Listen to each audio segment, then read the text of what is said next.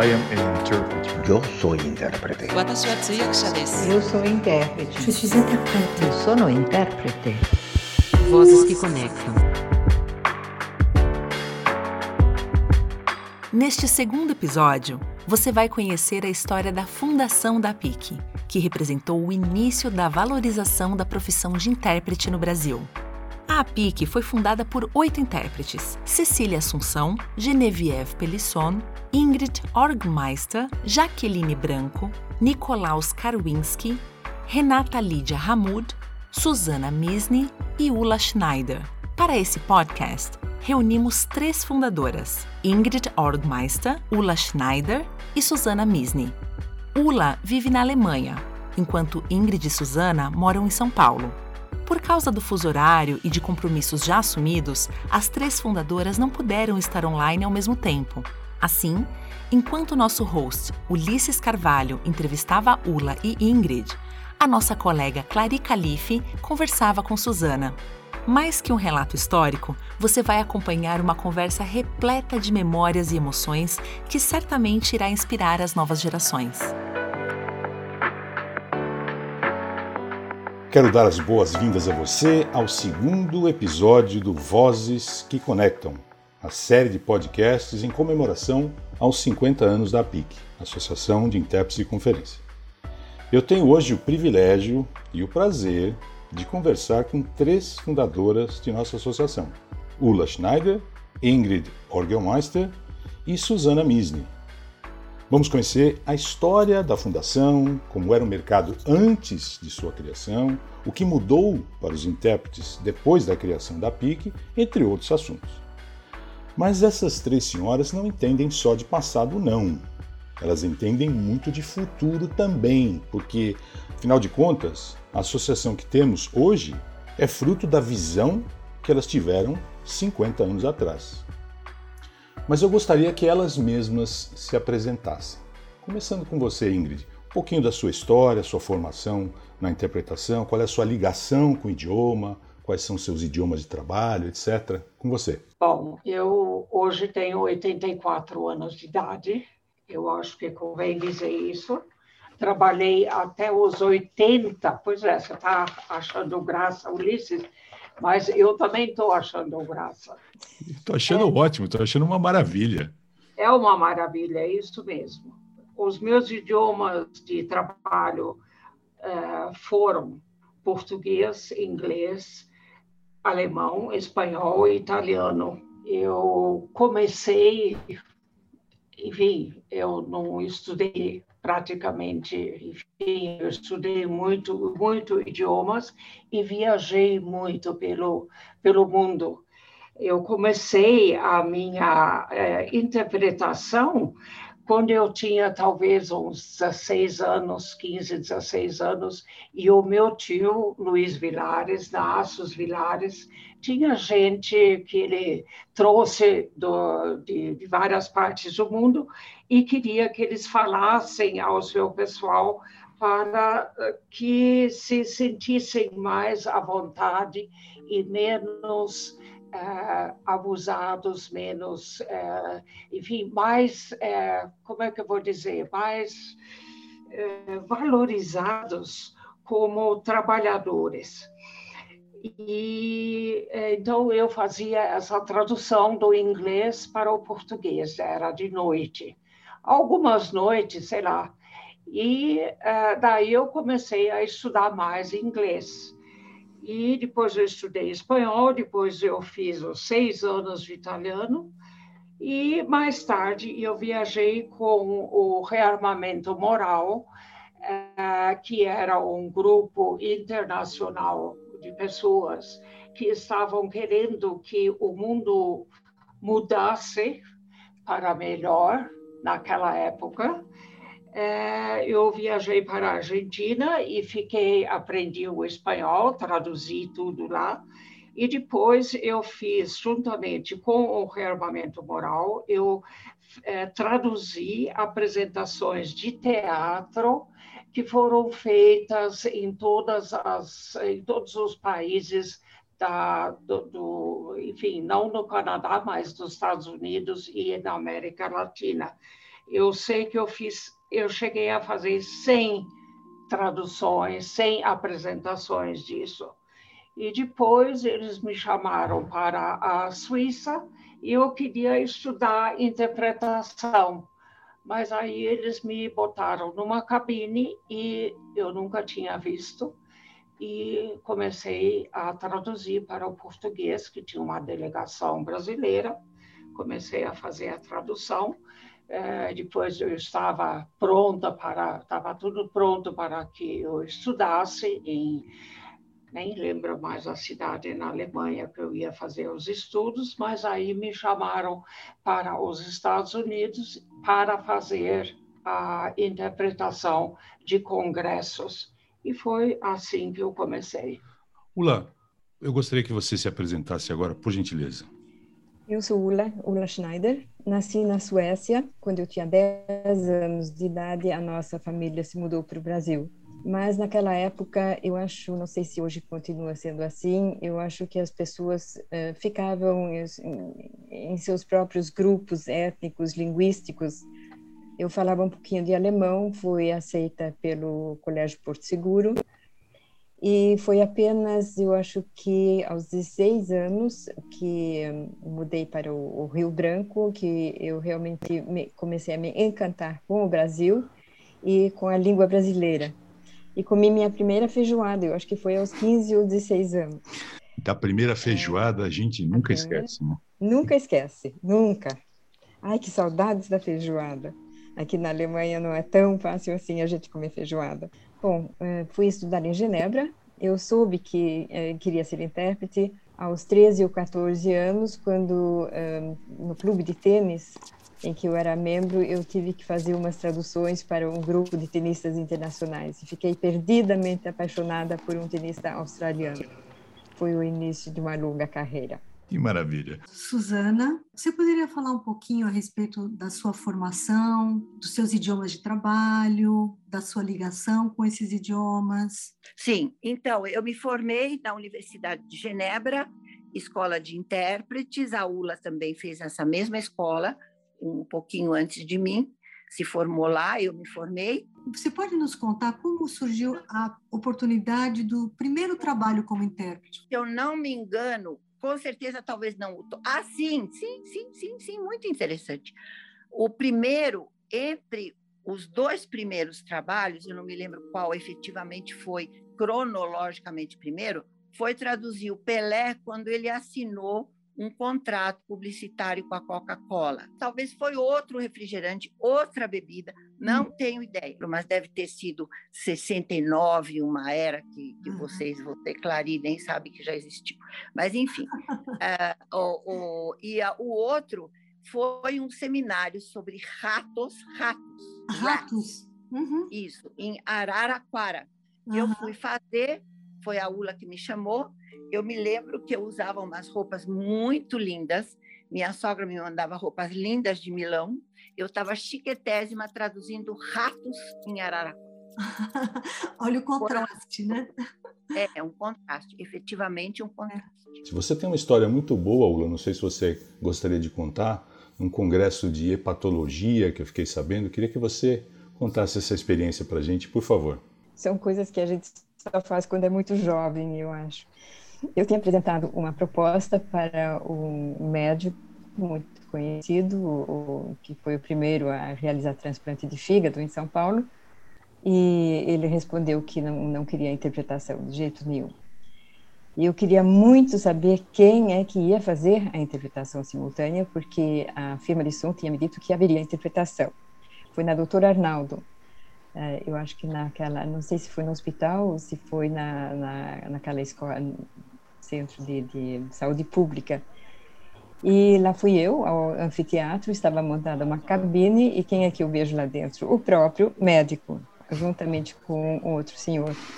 Então, eu esperei um pouquinho até o intervalo, quando realmente a ousadia de ir até lá, abrir a porta da cabine e perguntar: o senhor tem certeza que não quer mesmo uma intérprete profissional? E ele disse: quero, quero, quero, senta aqui e faça foi o começo realmente de uma grande amizade com o médico também. Sensacional. Essa história é maravilhosa. Como a gente gostaria de fazer isso, né, né Ingrid? Chegar no evento e falar assim: só tem certeza que não precisava de um intérprete profissional? Porque às vezes, já aconteceu comigo e tenho certeza que aconteceu com vários colegas, da gente ser chamado assim de emergência. Dá para você estar em tal lugar daqui meia hora? E a resposta que eu dou sempre é: claro, dá para chegar. Nem sempre é verdade, mas a gente se vira, toma banho correndo e, e, e vai atender, vai apagar um incêndio. Você tem alguma história parecida, Ingrid? Aconteceu isso com você já ou não?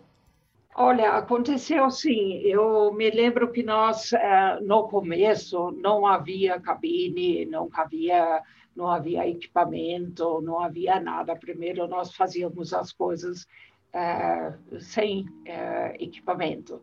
Enfim, eu me lembro de um trabalho que nós fizemos em Piracicaba, o você depois também fez, nós fizemos várias semanas de genética de aves.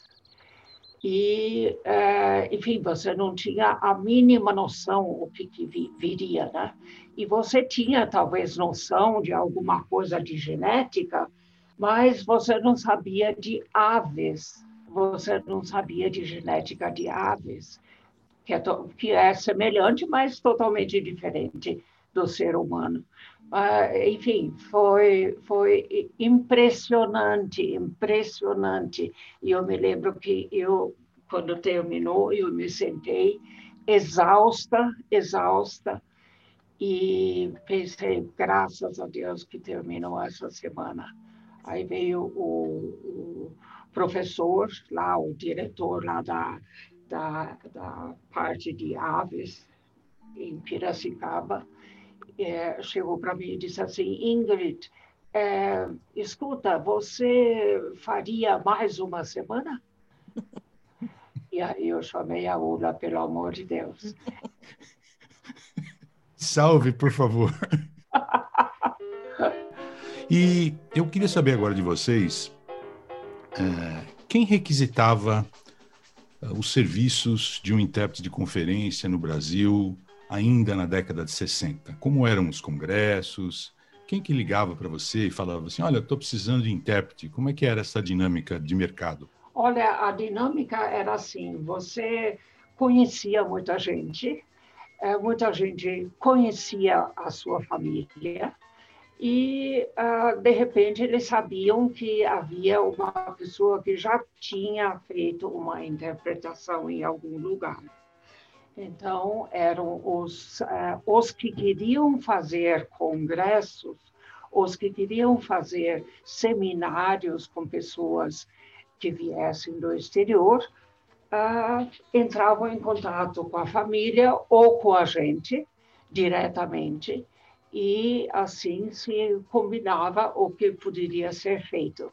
E nós, então, eh, a, Ula e eu, e, e, outras pessoas também, enfim, nós não tínhamos computadores, nós não tínhamos nada, nós tínhamos que ir na biblioteca, nós tínhamos que uh, ir para escolas para estudar os diferentes assuntos. Mas foi uma loucura. Maravilhoso poder ouvir essas histórias de vocês e ver como muita coisa mudou, mas muita coisa ainda permanece parecida. Eu quero saber de vocês agora como surgiu a ideia de criar a associação. A gente ouve que ela foi baseada nos modelos da IC, que veio primeiro, mas eu queria saber como foi essa conversa inicial entre vocês, eu quero saber quem que criou o grupo no WhatsApp, para começar a conversar sobre a fundação da PIC. Ula. O grupo WhatsApp? Quem que queria que existisse? Nós realmente decidimos, foi, o fruto de muitas conversas, mas chegamos à conclusão de que um, um certo grau de profissionalização era necessário. Um, começamos a enfrentar grandes empresas, grandes empresas que não tinham muita noção do que era interpretação simultânea, que achavam que haveria um mercado de trabalho imenso em São Paulo, com centenas de dias de tradução simultânea, isso no começo dos anos 70, no final dos anos 60.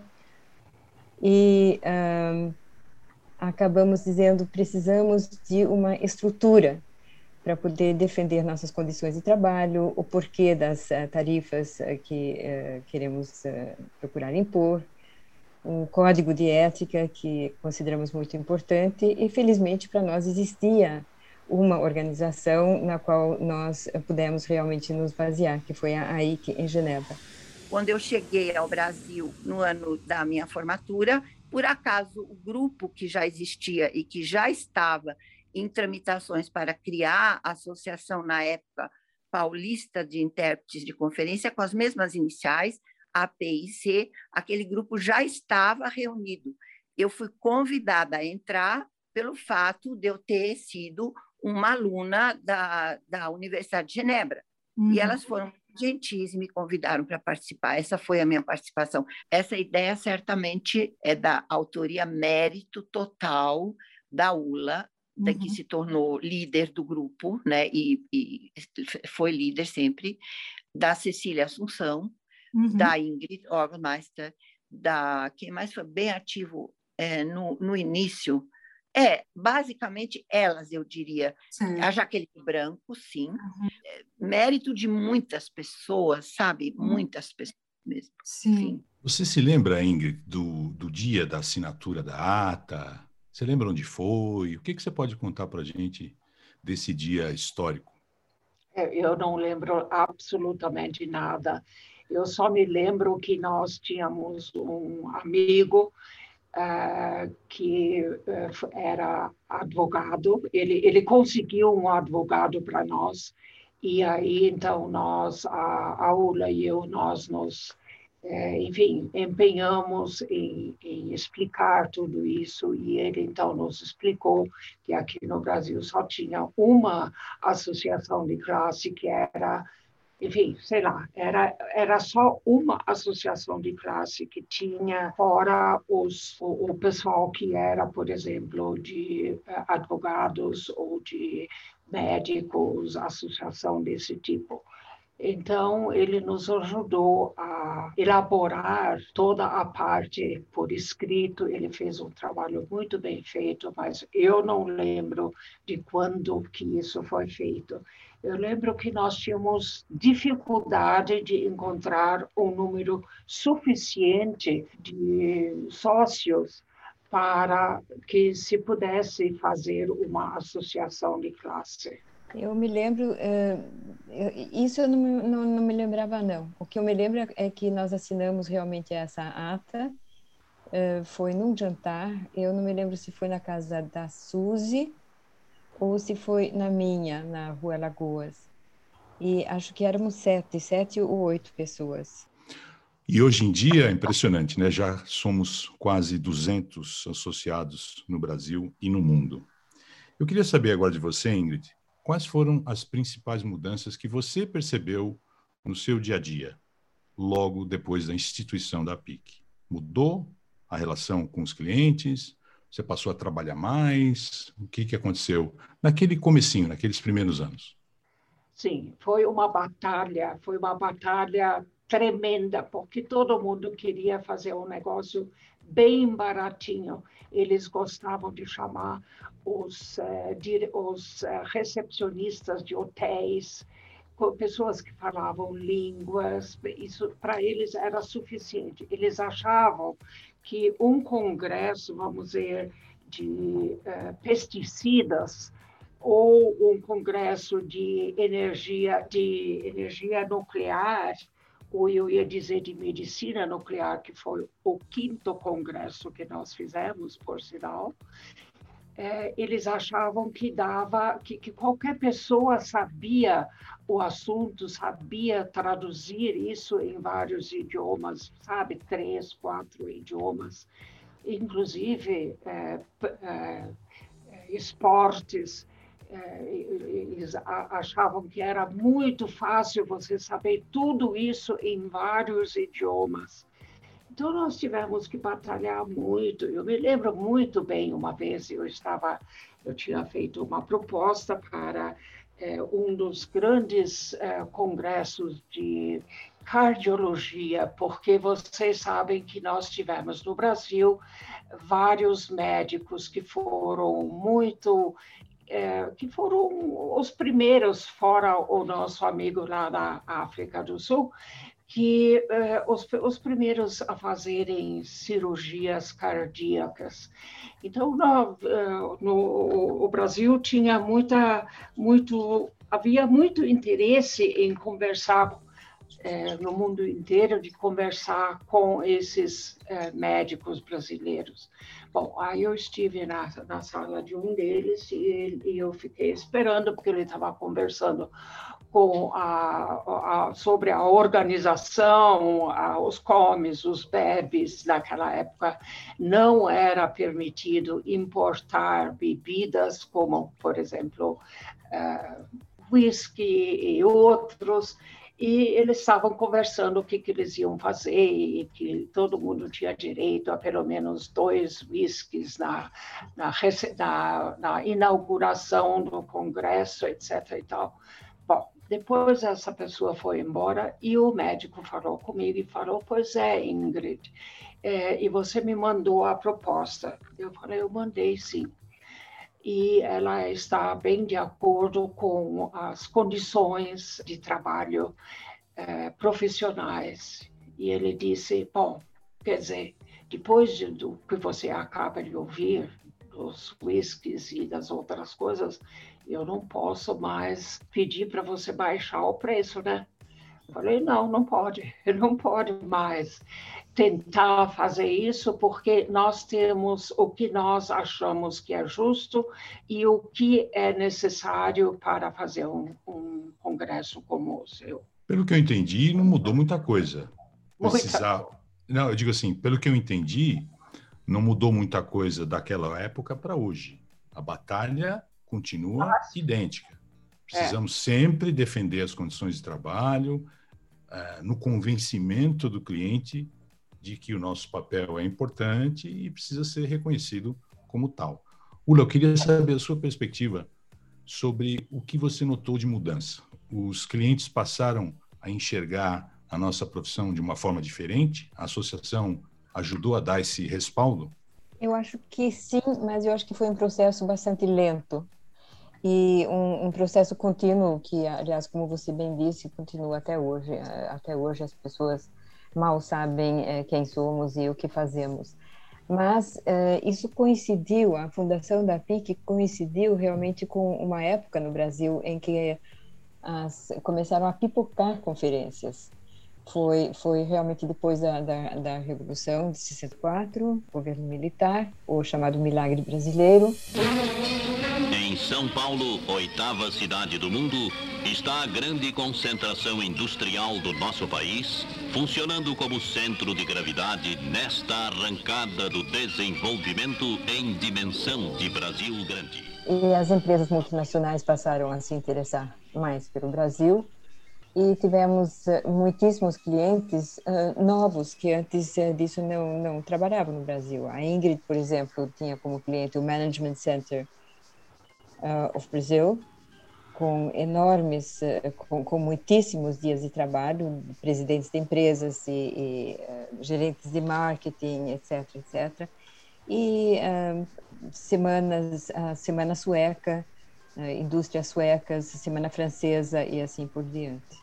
Houve uma época em que talvez estava é, muito difícil é, inclusive a questão de, de você se considerar profissional, porque o pessoal achava, não, as meninas, elas vêm jantar com a gente, depois vão, vão continuar com a gente, aquela coisa.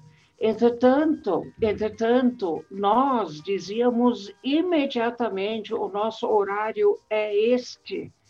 E, e a gente deixava claro, deixava claro todas essas coisas. E nós recebemos realmente muito respeito, principalmente das pessoas que organizavam, ou seja, os presidentes dos congressos, que os diretores, etc eu tenho que dizer que de 1971, uma época em que não era comum mulheres jovens, bonitas, bibi bobó, e trabalhar não sei aonde, não sei que hotel e bibi bobó, eu vou te dizer uma coisa, eu jamais recebi um assédio, jamais. Eu recebi apoio de pessoas mega importantes na carreira deles, que me admiravam pelo fato não de eu ser uma mulher profissional, mas de ser uma mulher que colocava os filhos e o marido, aliás, nessa ordem, o marido e os filhos em primeiro lugar. E eu fui muito respeitada por isso, muito, muitíssimo.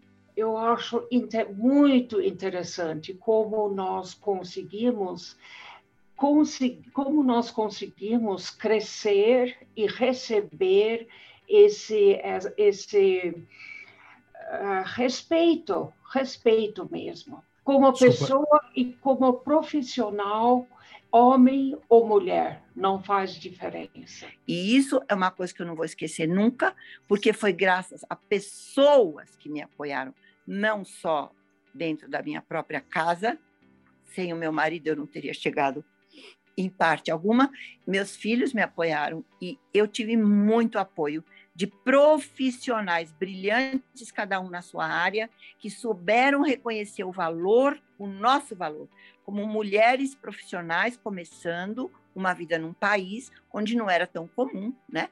E o que me moveu na interpretação simultânea que eu fiz durante várias décadas, com muito prazer, alegria, etc., foi que eu estava aprendendo, ouvindo especialistas que hum. falavam dos assuntos que eles dominavam. Isso, para mim, foi uma fonte inesgotável de alegria. Ula, nervosismo no primeiro trabalho. Eu sei que é um problema que os jovens que nos escutam no podcast Vozes que Conectam querem saber. Que dica você tem para quem está começando, para quem vai fazer o primeiro evento daqui uma semana, daqui 15 dias? Antes do meu primeiro congresso, eh, foi em Londres, na, Organização Internacional do Café. Trabalhei com uma intérprete eh, brasileira do México, muito famosa, e ela me disse: Ula, there will always be butterflies in my stomach whenever I start working. E a verdade é que eh, eu acho que esse tipo de nervosismo, que provavelmente os atores também sentem, não passa nunca. O que nós temos que fazer é superar o medo e, e não deixar transparecer pela voz.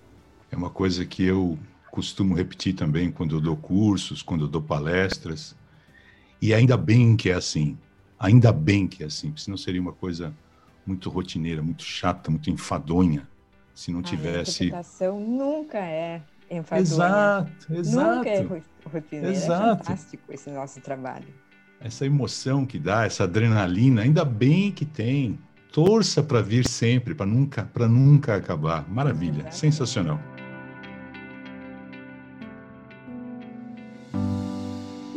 eu acho que a PIC fez um trabalho espetacular. Todo mundo sabe o que vale. E isso foi um trabalho que a PIC fez de uma maneira fantástica, além justamente de dar a cada intérprete o valor que ele merece. Maravilha, Ingrid. É, eu acho fantástico também. E até hoje, os nossos princípios, valores éticos, confiança, confidencialidade, profissionalismo, dedicação. Tá Isso é fantástico. É, é uma é coisa fantástico porque é perene. Eu acho que o que é interessante no, no intérprete e o que é interessante na profissão é o desejo de você comunicar alguma coisa, de você transmitir aquilo que está sendo dito por pessoas mais, vamos dizer, uh, mais interessantes, pessoas que têm conhecimentos especiais, etc.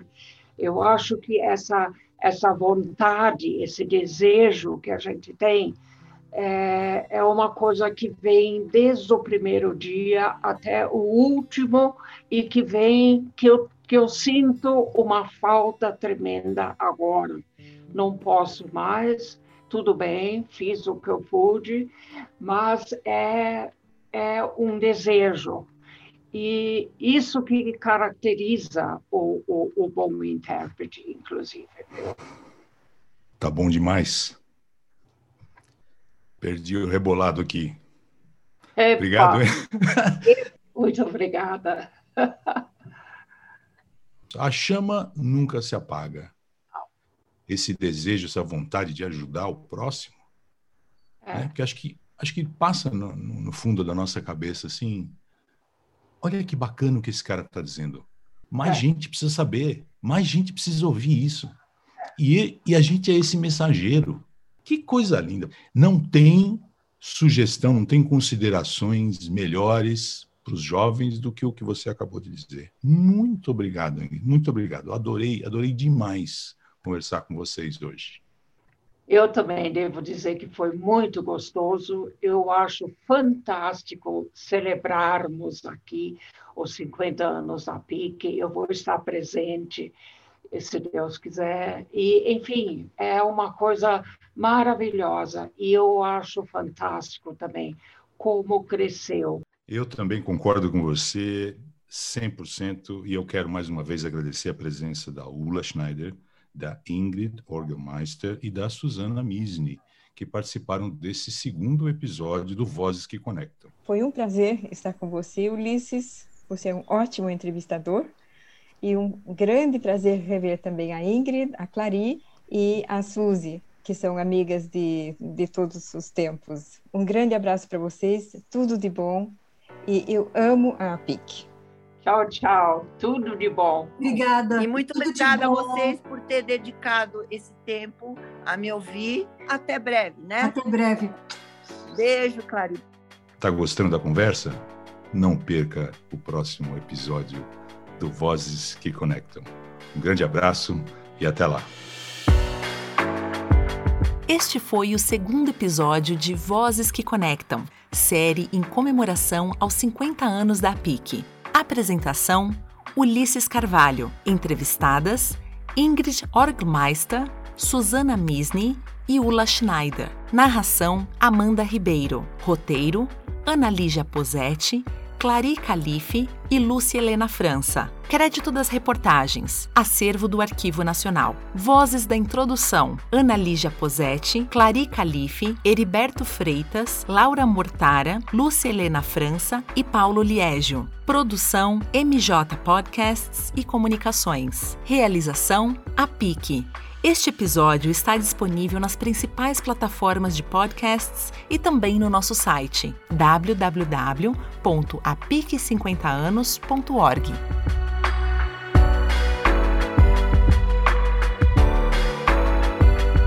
E foi tão lindo o seu depoimento, foi muito, muito bonito. Muito obrigada, viu? Ah, que bacana, Clary, que você fala isso, porque a gente fica meio com, sabe, com aflição, não sabe o que vai acontecer, o que vocês vão perguntar, o que é para a gente contar, entendeu? É verdade, não... mas foi ótimo, perfeito. E, e, não tinha no meu roteiro, Ingrid, a única coisa que não tinha no meu roteiro foi a parte que o, o entrevistador chora. Não, não tinha no roteiro. Você colocou, ficou bom. Isso mesmo. Olha, foi muito bom também te ver, viu? Eu tenho muita saudade